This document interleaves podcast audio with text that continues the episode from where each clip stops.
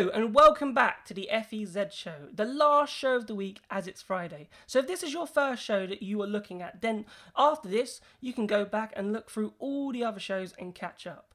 Also, if you're enjoying the content, then remember to hit that like button and then press that little red button to subscribe if you're also enjoying the action so you don't miss a single show. We have a great guest lineup for you today. Joining me on the left corner is the one and only Chris Stevens, a former Formula E journalist, part of the Missed Apex podcast. And on the right, joining me as ever, is Jack Pickering. Morning, Chris. Morning, Jack. Morning. Morning. Oh, it's great to have you on the show today. Um, it's we got a really interesting sort of topics to talk about today, and I'm going to get straight into it because late last night, Formula E just popped out this little story that the Gen 2 Evo car will be delayed, and there's obviously a load more cost saving sort of techniques that they're going to introduce, obviously, to combat COVID 19. So, Chris, I'm just going to throw it over to you straight away. What did you think about the announcement of the Gen 2 car being uh, delayed and obviously what Formula E then proposed for each team to do? So I wasn't surprised about the Gen 2 Evo um, at all because it, it, just it makes perfect sense. I mean, uh, being realistic about our options, we're not going motor racing this year. Uh, certainly, we're not going to get you know get Formula E season in by by August, um, purely because motor racing is not a priority right now. You know, of, of all the, the sports, sports in general, like they might get the Premier League back on before anything else, but just the amount of international travel that goes into motorsport just means it's it's impossible until at least you know the the, the autumn or even the winter. So delaying Gen 2 Evo was not a surprise at all. The thing that I was then quite surprised about was the cost saving um, measures, or at least the way they went about it, because I always thought like you know their cost saving measures would come in the form of you know like oh you can only have X personnel and you can't have people working at the factory during um, during race weekends and you're only allowed this amount of time in the simulator and, and, and stuff like that. Um, whereas they, they seem to have just gone with a very a very blunt approach of now a car has to last two years um, and from from what I can sort of make out of my head. So obviously, manufacturing parts, you only have to do that once every two years now. So there's a there's a saving there. But I feel like the the actual development won't change all that much because they'll still be spending you know two years worth of money in in, in the two year uh, period. Um, and it will just all come on the car um, at once. But it's definitely um, it's definitely going to help. That's for sure. No, I, I, it's it's really interesting because it's teams now have the opportunity. They can either build this new car for season seven, but they've got to run with it for season eight, and then or they can carry on with their season six car that they've got this year, keep run that into season seven, and then build a new car for season eight. So I think Jack, it puts teams in a predicament like. What do you do if you're an Audi right now? You you've sort of made a dog of a car for season six. Do you continue that for season seven, and and and just deal with it and really put emphasis into season eight. It's like a massive rule regulation change, I, I feel, where you just you deal with it and then you make you focus your energy on your season eight car and you make a new one, or do you make a new car for season seven, hope that it works, and continue that into season eight? It's it's a catch twenty two that teams will find themselves in. Yeah, completely. For, uh, uh, firstly, I think um, uh, I think I think it's a fantastic idea what they've done there to delay the the uh, the Gen 2 Evo and put this two year cycle in place. I re- I reckon it's going to be pretty even split in terms of what teams will do. Um, as as you said, Audi they can uh, uh, they could create a new car for season seven to to ensure that it's fighting more at the front than this season. But also, also, so like Techeetah, um, BMW, they'll they'll probably keep their they'll probably keep their same cars for uh, for next season. But also, you uh, also you have to think because the new chassis is coming in in season eight, a lot of teams may also want to use um, uh, uh, the gap between season seven and season eight to to develop their powertrains. I think maybe uh, I'm I'm I'm not completely sure on uh, I'm not 100% sure on how it works, but whether uh, whether NIO can switch powertrains during the during the summer or autumn, as it probably will be now, um, is uh, is uh, is one is one thing that I'd quite like to see if that's possible, and if so, if they have to stick for two seasons. Um, but yeah, there are there, there are quite a few teams that I that uh, that I reckon uh, will, stick because uh, because it because it, it's going to be the same chassis, same engine. You might as well develop a new um, a new powertrain for the new for the new chassis in season eight. I, I gotta say that, um, and and I'm gonna criticize the you know the the series a little bit here, and, and anyone who's listened to me on like any other show will know that I, I hate doing it, but I, I will do because I love Formula E, and I will you know like criticize criticize where I think is necessary. But I'm not a huge fan of the idea of retaining a car for an extra season, just in general. Um, it, it, it kind of makes sense in say like MotoGP, for example, where you're you're selling the old bikes to your to your customer teams, um, but still you you know the factory team gets the uh, gets a new gets a new bike or at least a development, uh, and so the idea of keeping just the exact same car for two years, I'm I'm not really a fan of, um, and at least though with this uh, with this system where like oh you, you could you could do it you can do it now if you want or you could or you could wait a season. That at least means we're gonna get some maybe some swapping around of the orders. Um, it, they I think they're risking kind of breaking up this this pack of eight teams that can all win races um, on any given day. Um, but then we have seen like uh, in um, in season two um, for example, there are a couple of teams still running a, a sort of pushed version of the season one powertrain, and they uh, both uh, teams ended up scoring uh, podiums uh, that season. So there's um, there's there's an argument, you know, for that as well. I do think it w- we will see quite a big shift in what Formula E becomes in terms of like the the pack. Yeah, that was my next question. Actually, was what do we understand about this two year gap? Is it going to continue this two year gap into say once we come to season eight, we're back to a two year gap, so you can either make your powertrain for season nine, but you've got to keep it, or or so forth, or is it just how do you understand it, Chris? Because you might understand a little bit better than me. Um, is it something that they're just doing for this two years to cope with the problems that we've had with COVID 19? Or is this something more long term? Is this something that they're going to run this and run this as their model for, for years to come? So that I don't have a definitive answer on that. I kind of hope it is just a, a, a COVID nineteen response, um, because I think you know the, doing every year it just it, it makes sense, and you know that the whole point is that you're pushing the technology. Whereas if you just leave it for an extra year, then it doesn't it doesn't help that image quite so much. I think.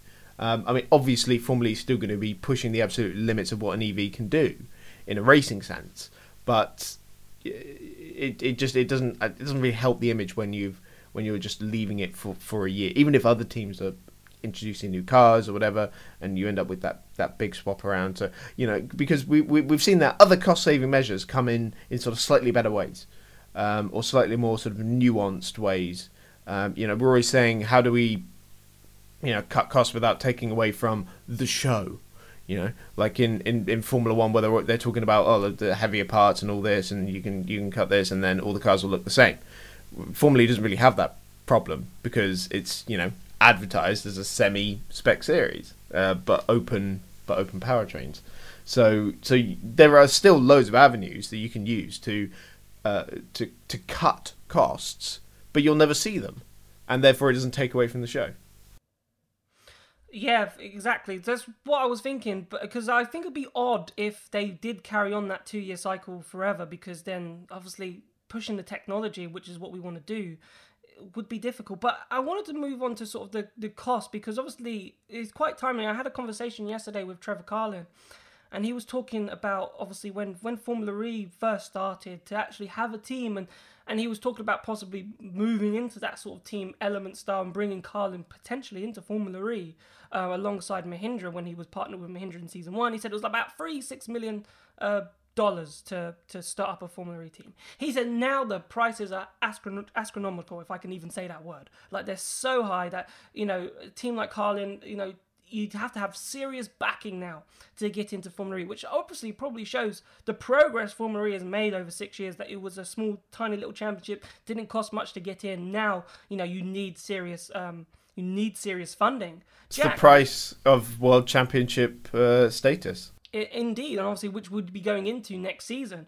But Jack, in terms of cost cutting and and being cost effective, you know, Formula E's prices obviously in these six years have obviously risen dramatically. What do you think? You know, they could possibly maybe do more of to make sure that costs don't go um, way too high, essentially.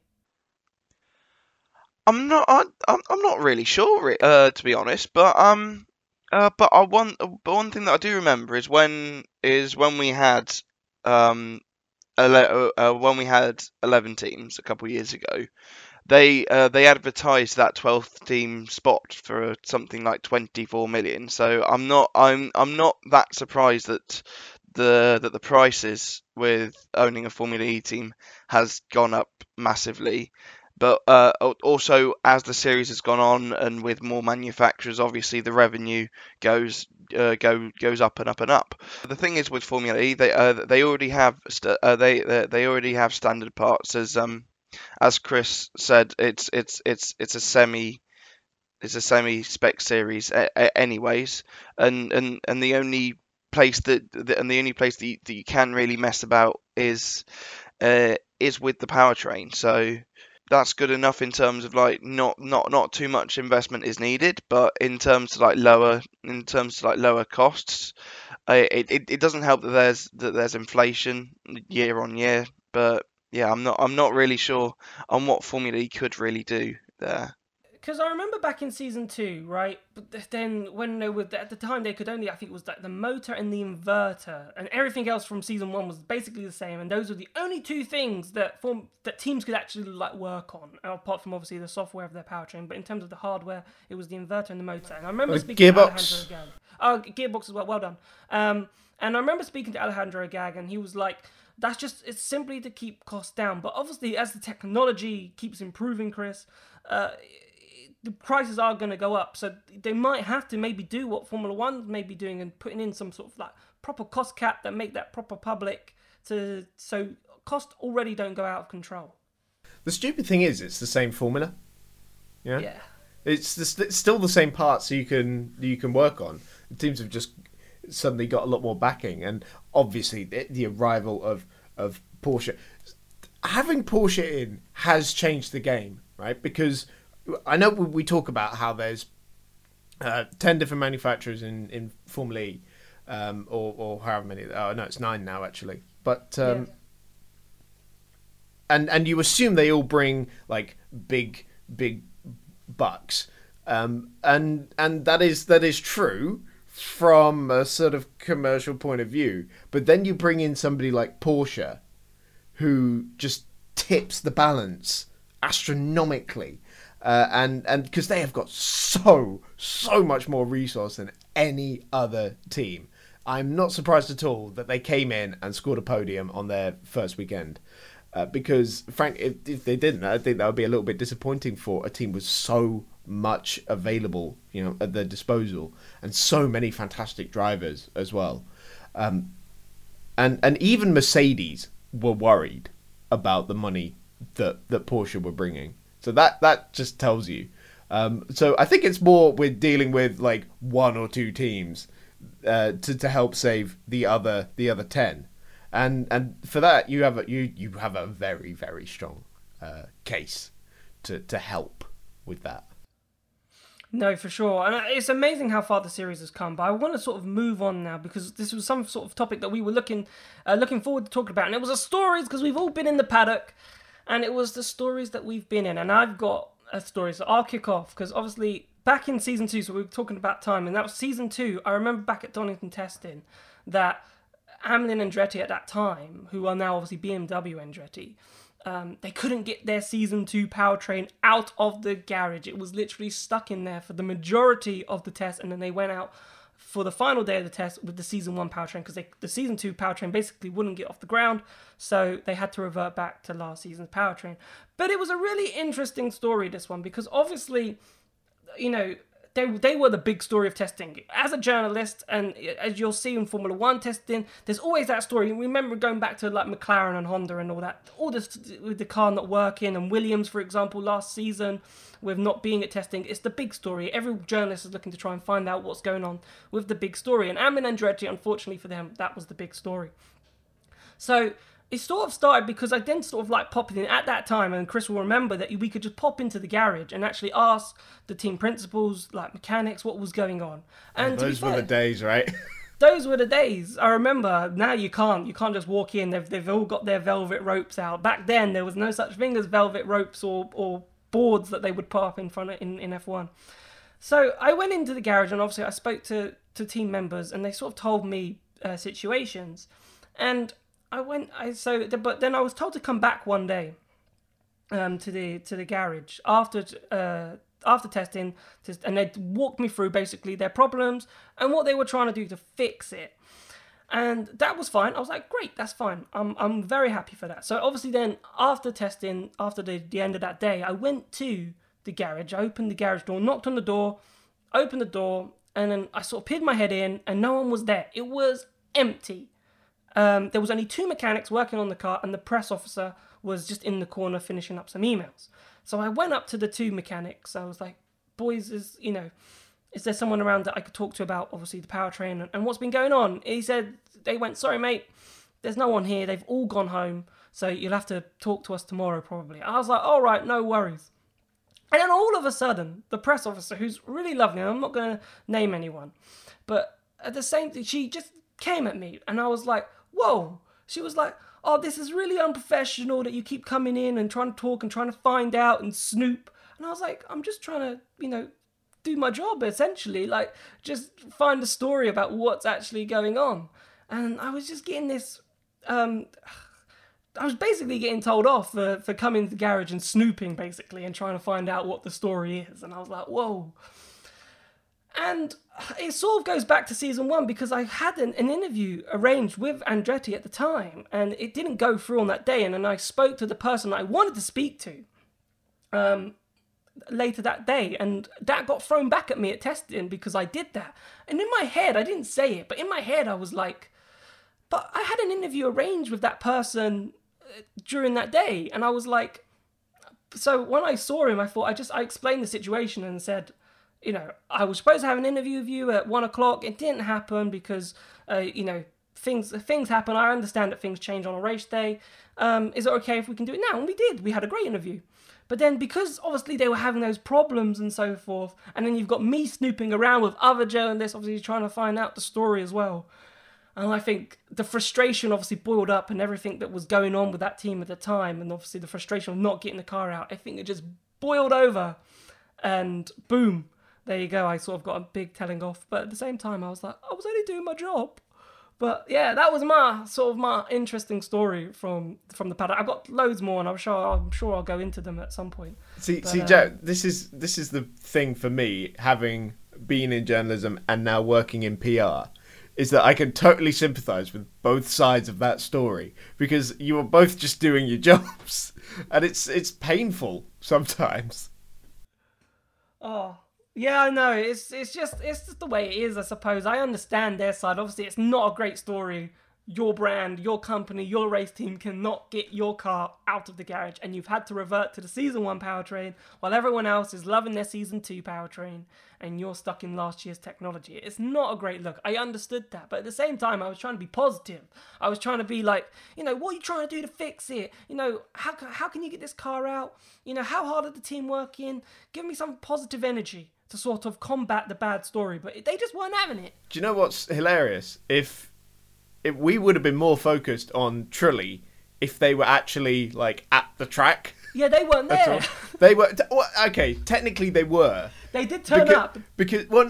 Do you remember it was back when all the teams were based at Donington, apart from like one of them, um, I think. So all they had to do was push the car out of the factory, across the car park, and then into the garage. It took like five minutes. Um, Yeah. and so technically they were at Donington. Uh, but uh, They they, weren't they the didn't. They weren't in the garage for like three days. But more than that, it was. Oh god, you had six days of testing back then, didn't Yeah. you? So they didn't turn up until the final day at all. Yes.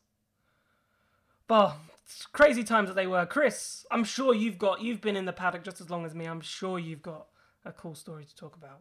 Um, I, I so you, asked me to like, yeah, come up with a cool story, and I don't know if there is a a particular cool story because like most of the time, I think they all just like amalgamate into one because most of the time it's like most of the stories involve, uh, you know, you you you get your work done, and then you know you clock off for the day. And you find whatever local pub does some really good beer, and then you you you enjoy merriments for the evening, and then and then flight home on Sunday, um, and that uh, usually it's it's not, it's not really safe for work.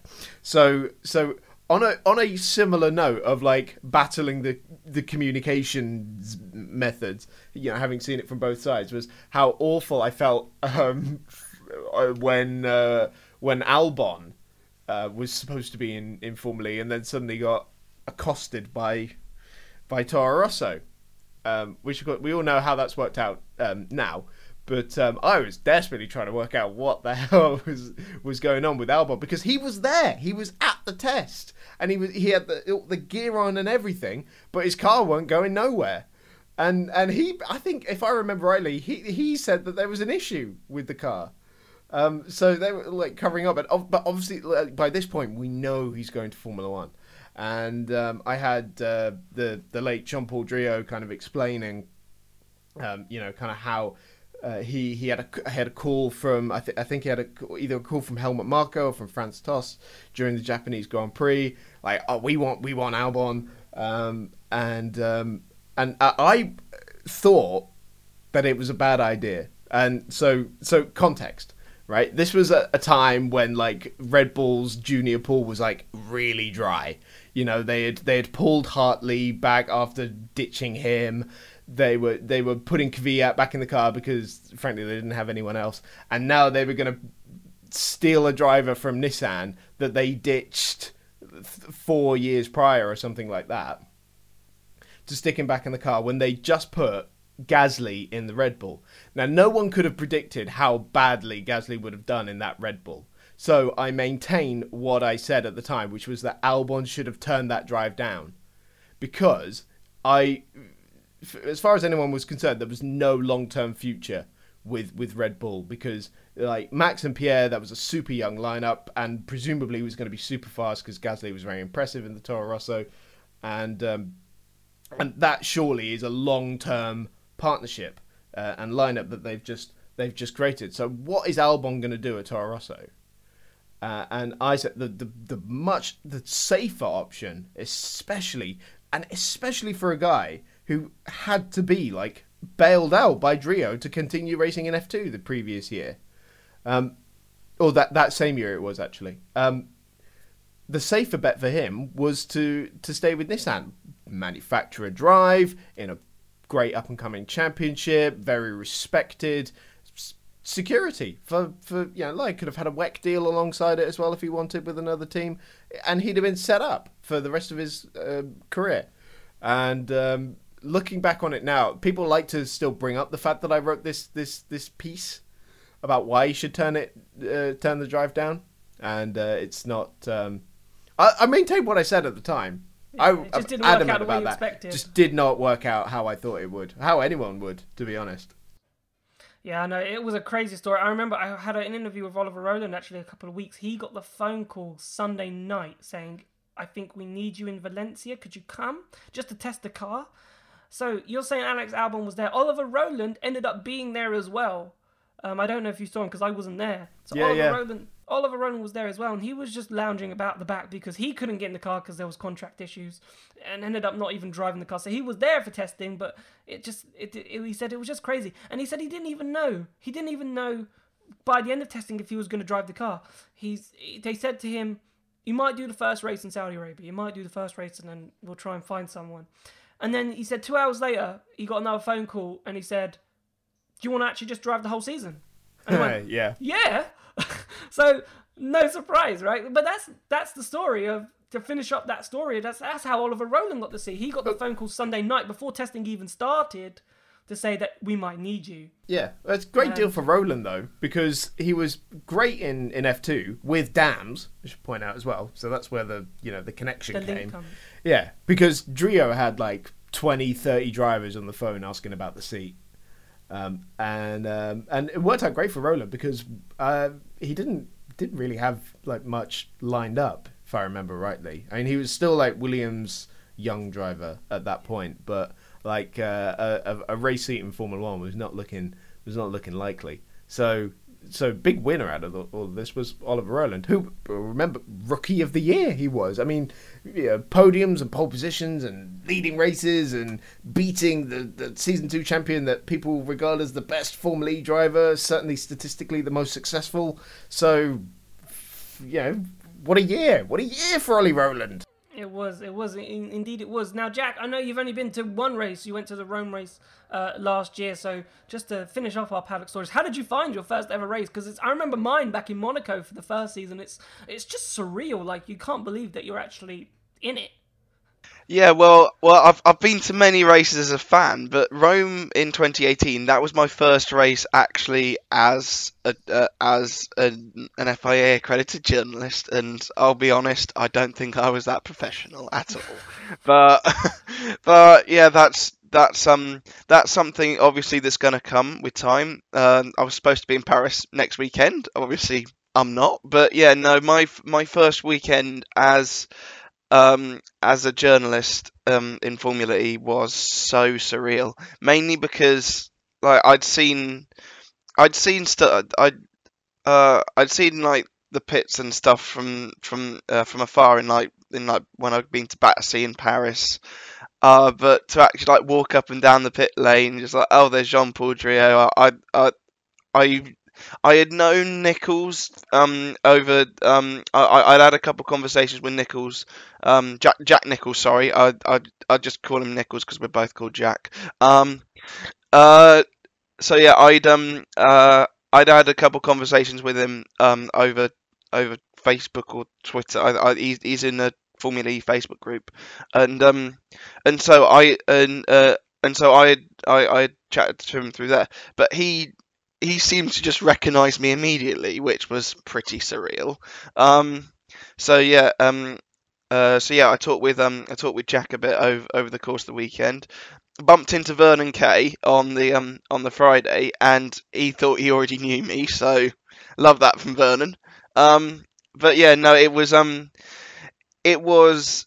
It, it, it, it, was just incredibly surreal just to just to actually be in the paddock. Um, I, uh, a, a side note to it all is, but I, I was um uh I was writing for a different site at the time, and I'd kind of gone over the top of my um of uh of my boss's like head and brought my mate into the paddock so he could be a cameraman, which he wasn't happy about because cause the thing is we went to Rome not knowing if we were actually going to be in the paddock because we had been told that our that our things had been uh our passes had been revoked because I'd I'd let him in, but um, but but um uh, but we still got like all the uh, all the press emails, so we went there thinking, okay, are we actually going to be in the paddock? So we went up to the accreditation centre and we actually got the passes, and I was at, at that point I was already buzzing, but to but to actually get into the media centre and then just walk around pit lane, I just I just found it so surreal. I spoke with um, Sam Bird, who won that race um, afterwards, and I also spoke and I also spoke with Mark Preston. I doorstepped both of them about an hour after the race, and I'm not sure whether that was the best decision, but I got two fairly decent interviews out of it, so I'm I'm still quite happy about it. But yeah, it it, it, it was absolutely amazing. I, I can't wait to be back in the paddock because it's it's just gives me a buzz and just makes me just so excited, like a kid at Christmas. I, I remember it. I remember mine. It was it's surreal. So I remember mine was like two weeks after I picked up my A level results, and uh, and and you were there, uh, Jack, because Yes. I remember we, we, we met we, and we met with the Formula Spy lot. That's how I got involved with um, with them, and uh, we had this moment in the pit lane where we went all American Psycho with the business cards. Yes, I remember? remember. here's my card. Here's my card. Here's Yeah. my card. If, you, if you've seen American Psycho, you know the scene where they compare business cards. They're like, "Oh my god, I think it's even laminated and stuff like that." I'm, uh, I'm, I'm, I'm gonna have to make some business cards for when, um, for when this season, well, if this season resumes and, um, uh, and we do get to, and we do get to have a race, because if it, if it is August, September, I might be able to go out there. So, but yeah, Yeah. I'm glad you brought up Vernon because I have a Vernon um, story. Um, so when did when did he join? Was it season he five? joined started season, presenting? he joined season four because that was his first season with, uh, with Channel Five. Ah, yeah. 'Cause- 'cause- because he was with Channel Five at the time, and so then so and and then in season five. In season five, he joined the World Feed, and he's continued that into season six. He's a lovely guy, though. He's so Yeah. lovely. So so I spoke to him in Rome last year in 2019. Um, he was talking to Nikki, and I I uh, went to. It was, it was the first race I'd attended that season, apart from Marrakesh, I think. And it was uh, like probably the first time I'd spoken to Nikki since testing. So I went over to, to congratulate her about her baby, and um, and Vernon was uh, was just talking to to her to, and complaining about how his his hotel room didn't have AC, and then he just turns to me. And we had never really met properly, and and Vernon just turns to me and goes, "Has your hotel room got AC working?" I went, no. "Yeah, yeah, it does, it does Vernon." I love I, I love that from Vernon. One well, uh, uh, and I and and I know that we're very very swiftly running out of time. But in his in his first broadcast on Channel Five, just just just during just during the grid walk, because this is something that I will remember forever. He kind of whilst whilst doing the grid walk, he kind of addressed his mates whilst he was on television because because he said he he, basically said if any mates are watching this, uh. I'll get us a couple passes, and then we can have a and then we can have a good old duck do, and that is just that- and just that quote has just stuck with me ever since. That's and just genuinely, I I did want to ask him about that in Rome. What is a duck do? But um, but think we can no. figure what duck do is. yeah, I'd I'd never heard it before until he said it on air. So I, yeah, I, I can only assume he means one thing. But Yes. one thing, just before we wrap up and end the show, the one thing I think I'm surprised Formula E haven't actually done with Vernon Kay is any family fortune jokes. I just want him to go on the grid and go, and, you know, do you think, uh, ask whoever's on pole, do you think you'll win? And then he goes, our survey says. And then it's like, yeah. Well, yeah. what the odds You well, well, uh, well, yeah. Uh, Jack, when we had a uh, uh, we had a we had a Skype or Discord uh, chat a couple months ago, and and then and and and you mentioned this to me. So yeah, I. I and I think it's brilliant. Formula E fortunes should definitely happen. It needs to be a it needs to be a YouTube show. Formula Oh, if you're watching- 100%. If you're watching, you can have that one for free. Okay, Yeah. boys. I think we could probably go on for days, but we've got to Oh, call we it could. quits.